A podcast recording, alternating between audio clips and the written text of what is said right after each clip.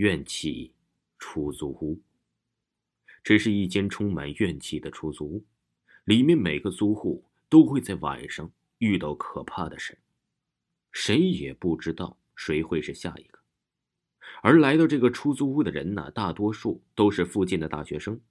听说被缠上的人，一个个的都是必死无疑，不管男的女的，每个人都会离奇死亡，而死亡的原因是千奇百怪，而警方也找不出任何的原因来。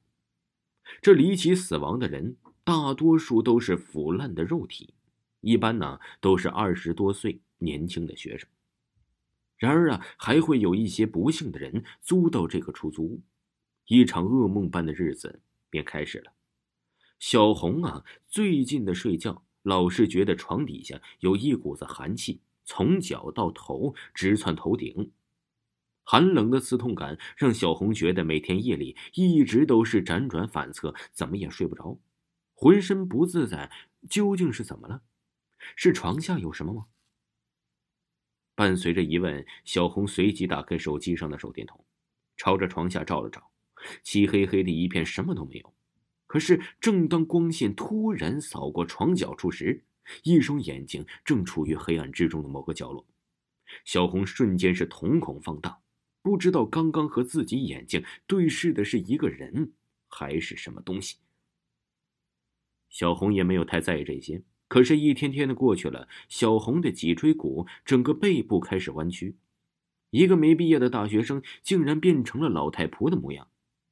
黑色的长发里也是藏着许多白发。随着时间的推移，慢慢的，小红脸上原来稚嫩的皮肤也变得是粗糙不堪，灵活的脚步也变得迟钝起来。这样的奇怪意识让小红一时也抓不住头脑，就到最近的医院看了看自己的病情。说来也是奇怪，医生竟然查不出个什么所以然来，确定没有任何问题。而出来的病检报告，什么事情都没有。那，难道我我是被鬼缠身了吗？这个房间还有另外一个人。小红带着可怕的猜测走到电脑桌前，打开了电脑，准备在各种网页上寻找一些关于鬼缠身的民间习俗的传闻。看到各种帖子上说的。在被鬼缠身的人会被吸进各种阳气，直到这个人变成死尸，最终被这个冤魂占有。看到这儿，小红不禁感到了一阵阵的惊悚。小红啊，是坐着不动，身上爬满了鸡皮疙瘩，感觉自己的周围被阴森笼罩，一阵阵的寒气慢慢吹来。小红感觉到啊，自己的背部越发刺痛。小红转过身子，向着房间的周围望了望，四周静悄悄的，没有一个人。小红又把身子转过来，看着刚刚翻阅的帖子。电脑屏幕中的光照着他的脸，他的脸幽蓝幽蓝的。小红的瞳孔一下子就放大了，汗水顺着脸颊流淌下来，感觉到背上凉飕飕的，随即打了个哆嗦，清醒过来，手忙脚乱的强行关了机。在镜子面前看着眼前的自己，好像又多了几道皱纹，好像又掉了一把把的头发，完全是变成了另外一个人。小红啊，拖着疲惫不堪的身子走到床前准备睡觉，可是床铺永远是寒冷的，人也是冰冷的，那种寒冷感穿过了整个身体，瞬间包围着小红，手是凉的，脚也是凉的，一时间整个人都动弹不得。黑夜中闷热的诡异，小红睡得极不安稳，浑浑噩噩中竟然就这样度过了半个月，也不知道之后会发生些什么。这事真邪乎！我怎么了？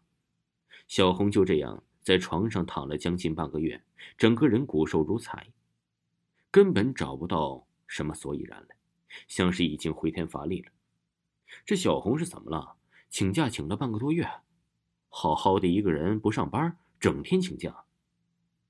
你们这还不知道啊？小红是得了一种怪病，什么怪病？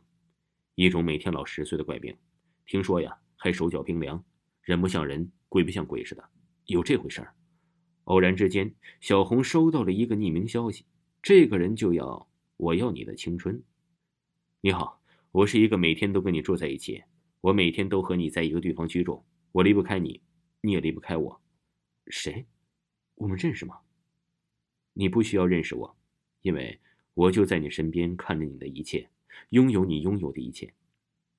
小红看到这个致命的消息，好像是暗示着什么事情。然而，小红的青春却是随着时间一点一点的流走。这个来路不明的消息一直困扰着小红，导致她整天神神叨叨的，好像谁也不认识。一天不如一天的小红四处寻医，终于找到了一位驱鬼的巫医。巫医说呀，是因为小红的床底下有不干净的东西，所以小红越来越虚弱。随即，巫医便寻了一些年轻壮汉，将这些床搬出卧室，开始挖掘这地下到底有什么东西。果不其然，这小红的床底下竟然有一具女尸，而这女尸是不完整的，这就是因为她住在底楼的原因。而这具女尸却隐藏着不为人知的秘密，这个秘密隐藏着每个人离奇死亡的原因。原来呀，这个房子的房东从未出现，他就是一个逃犯。导致一个个悲剧的开始，杀死了他的妻子，将妻子尸体五马分尸，头在一处，脚在一处，而那双眼睛就被埋在小红的床下，而大部分身体都被封锁在水泥地里。每一个来这里租房的人，多多少少不是因为晚上可怕的哭声，就是感觉房子里有着一双眼睛正在看着自己。一半的人不是神神叨叨的，就是离开了人世。被杀害妻子的灵魂不得安宁，变成了厉鬼。每一个来到这屋子的，就是一个受害者。小红就是下一个被附身的肉体，慢慢的吞噬着他，直到他变成一个行尸走肉。那双黑暗中的眼睛一直看着小红，看着他的一举一动，每天吸食他的阳气。小红最终还是没有逃过这个诅咒，最终慢慢的老去，腐烂在这个出租屋里。